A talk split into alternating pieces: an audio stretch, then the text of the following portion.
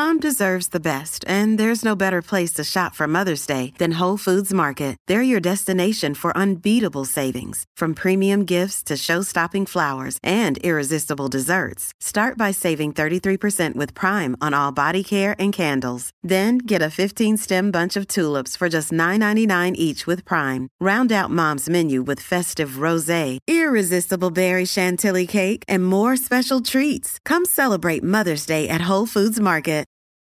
This episode is brought to you by Reese's Peanut Butter Cups. In breaking news, leading scientists worldwide are conducting experiments to determine if Reese's Peanut Butter Cups are the perfect combination of peanut butter and chocolate. However, it appears the study was inconclusive, as the scientists couldn't help but eat all the Reese's. Because when you want something sweet, you can't do better than Reese's. Find Reese's now at a store near you.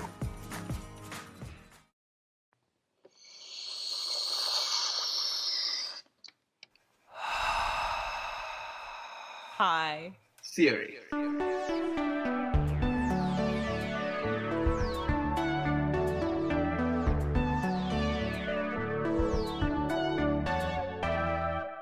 Welcome to High Theory. In this podcast, we get high on the substance of theory. I'm Kim Adams. And I'm Saronik Bosu. We are two tired academics trying to save critique from itself. Friends of High Theory. Thank you so much for talking to us and listening to us this past year. Our audience has grown way beyond what we had expected when we started on this journey. If you like what we do, please consider rating us and writing a review on the platform you use to listen to High Theory.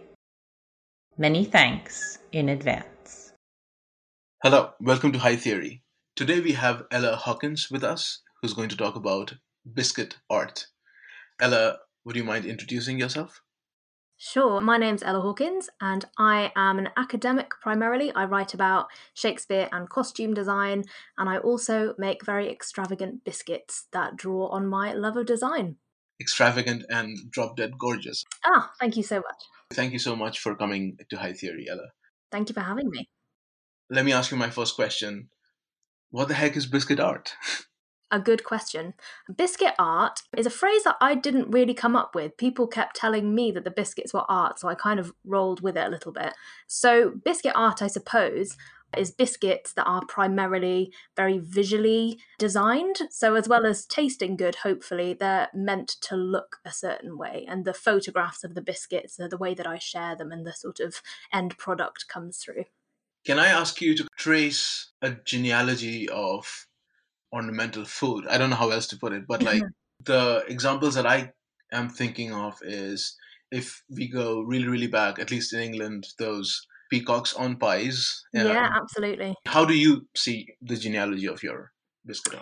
Hmm. Yeah, I think those sort of. I'm thinking of like Tudor, very extravagant feasts and marchpanes. I think they were called, where they were very sugar art inspired products that would be displayed, and that was sort of a statement of wealth, as I understand it. So the way that your table looked was right. as important as what things tasted like and that's kind of carried on through history really hasn't it? Like it feels like also quite a victorian tradition to have very visually appealing table settings. Mm. so i suppose i've never really thought about it like that before but i suppose creating extravagant biscuits does feed into that a little bit though it's i guess it's not so much a statement of wealth i hope not. It's it's not a money thing um, right. for me at least. It's much more about celebrating whatever it is that the biscuits are inspired by. I mean, it's also I'm not a food historian, so I can't quite pinpoint the moment, but I think we have been living for a while now in a time of ornamental baking and i don't think i can record this episode without mentioning the great british bake off. Of uh, course. uh, that would be sacrilege. Do you have plans to apply or have you applied before? I do not. I get asked that quite a lot and i don't and it's partly because I wouldn't get far enough for say bread week or pie week because I'm very sort of biscuit. I've done I've done a lot of cakes, I've done a lot of biscuits, but I'm more about working on that particular area rather than having a broad base of, of baking. But also just because making these creations, the reason I do it, I suppose, is to just get these sort of creative elements of my research out of my system a little bit in a different way. So it feels like quite a different interest rather than sort of trying to make progress in the world of baking, if that makes sense. My goal is not to like to open my own patisserie or anything. I'm really grounded in my academic research, and this is one of those outlets that's just a little bit out of the norm, perhaps. It's a bit different from writing. Mm. So, on the note of the relationship between your research as a whole and this particular thing that you do, mm. how do we use Biscuit Art, or how do you use Biscuit Art? Well, it started because I was interviewing a designer. I was writing about her work, and I cared. I, I, cared so deeply about doing a good job, and I was so grateful to her for speaking to me that I wanted to show her how much I loved what she did. And so I made a biscuit set inspired by her costume design, and I gave it to her as a way of sort of thanking her for her time and I realized how much I enjoyed translating the stuff I was studying. So, those sort of textures of the fabric I was writing about, the patterns that had been recreated from Elizabethan fabrics in a 21st century production. And I just loved that process so much. And I really enjoyed thinking in that very practical, hands on, recreative way, if you like. And so I've just sort of carried on doing that with all different forms of inspiration and far beyond costume design as well. I have made more Elizabethan inspired biscuits. That's my sort of home base for research. My PhD mm. was on Elizabethan inspired costume design, and that's what my first book's about.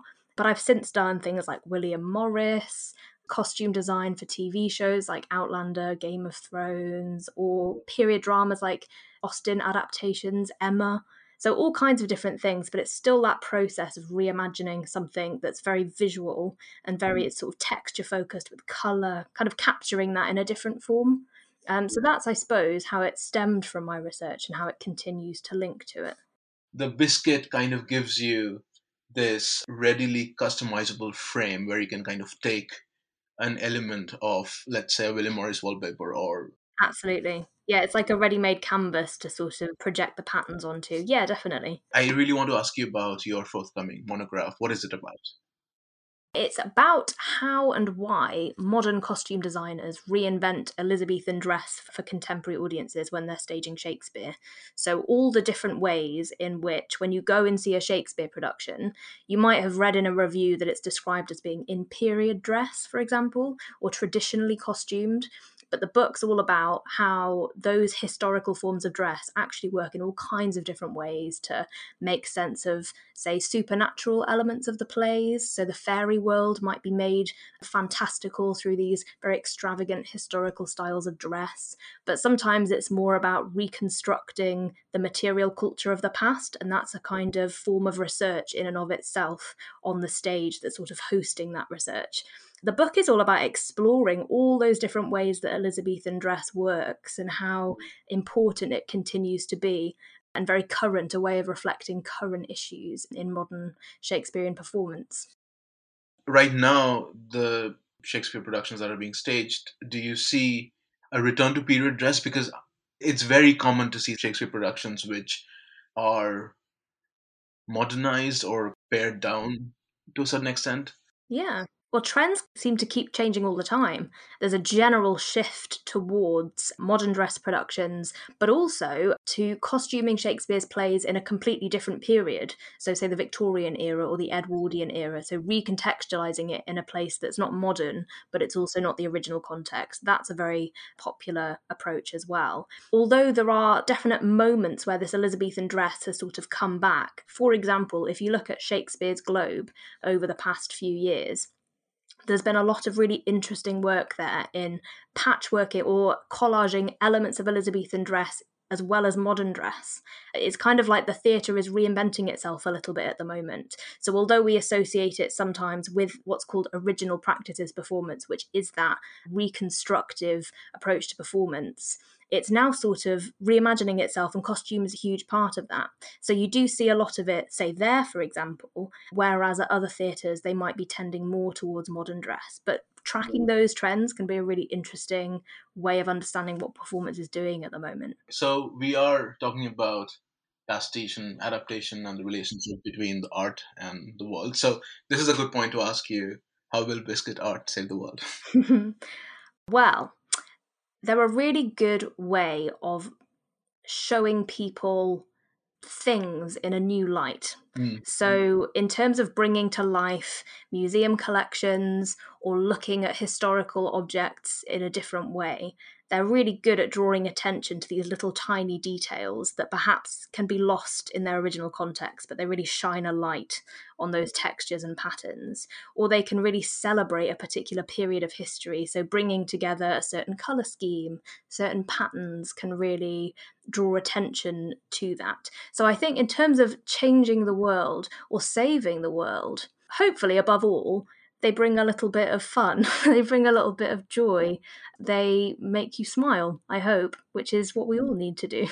Absolutely. So, in preparation for this episode, I've been trying to find out the thing that Oscar Wilde said about the ontology of the ornament, which is something to say utility is not the point, obviously, but the ornament somehow creates this window into a different kind of life of something that maybe you see every day and something that gathers dust and you don't really think about twice. Yeah, absolutely. And there's also there's a really nice quote from William Morris that I can't remember word for word, but the essence is making everything beautiful. So beauty everywhere, even if it's not something you would normally think of as being beautiful. So like reinventing the biscuit a little bit. Often, you know, you'll keep a pack in your cupboard and they're just a thing to snack on, but why not make them beautiful? And everyone deserves a little bit of beauty in their cupboards and in their lives. Brilliant. Well, Ella, thank you so much for coming to High Theory and talking about biscuit art. And I really hope to see your biscuits one day in real life. oh, I hope one day you can try one in real life as well and see what they taste like.